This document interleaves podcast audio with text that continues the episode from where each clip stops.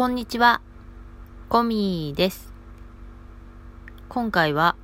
コンプレックスの概念。コンプレックスっていうのは、やっぱり、うーん、後ろ向きなというか、ネガティブな言葉だと思われますよね。えー、それぞれ皆さん何かしらコンプレックスっていうのはあるのかなと思うんですけれども、えっ、ー、とね、今後、これからの世の中っていうのかな、え今の状況を考えるとだいぶ変わっていくなっていうふうに思いますよね。で、そうなって、その前からですけど、まあ AI が出てきて、えー、誰でもできるような仕事は AI が担っていくっていうような流れができているんじゃないかと思うんですよ。えー、そんな時に、じゃあ人間は何をするのかってなったらね、それぞれの個性が生かされてくる人間じゃないとできないことみたいなことが、まあ仕事になるとか、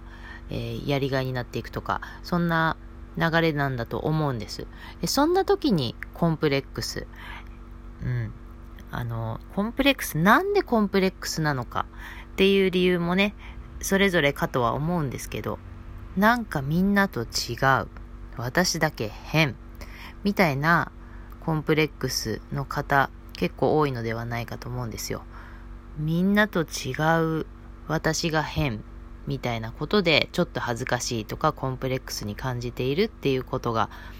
それがまさに強みになるというみんなとは違うということでインパクトがあるし他の人にはできないことが私ができちゃっているっていうふうに考えるとそのコンプレックスが強ければ強いほどえー、強みが増すっていうのかな。もう最強になっていく。というふうにも考えられるんですよね。ということは、コンプレックスっていうのは、ネガティブな言葉ではないかもしれないという発想の転換ですね。はい。これこそ概念の違いということでしょうか。そんなことで、うんコンプレックスっていうのはなるべく出したくない、しまっておきたい、隠したい、ごまかしたいということが多いと思うんですけど、それをちょっと出してみると、思っていたほど周りの反応は、こう、嫌なものを見る感じではなかったりっていうことが分かってくるんですけど、これ出さないと分からないんですよね。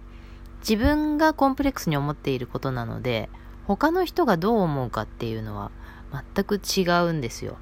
まあ、これ概念ですよね、コンプレックス。自分はコンプレックスだと思っているけれども、周りの人にとっては羨ましいことだったりもするわけです。ということで、えコンプレックスの概念を覆すには、コンプレックスを出してみる。ね、これはとてもハードルの高いことかと思います。なので、概念を少し変えていくと、コンプレックスの意味がね、変わってくるのかなーっていうふうに思います。いかがでしょうか？はい。コンプレックスの概念というお話でした。おしまい。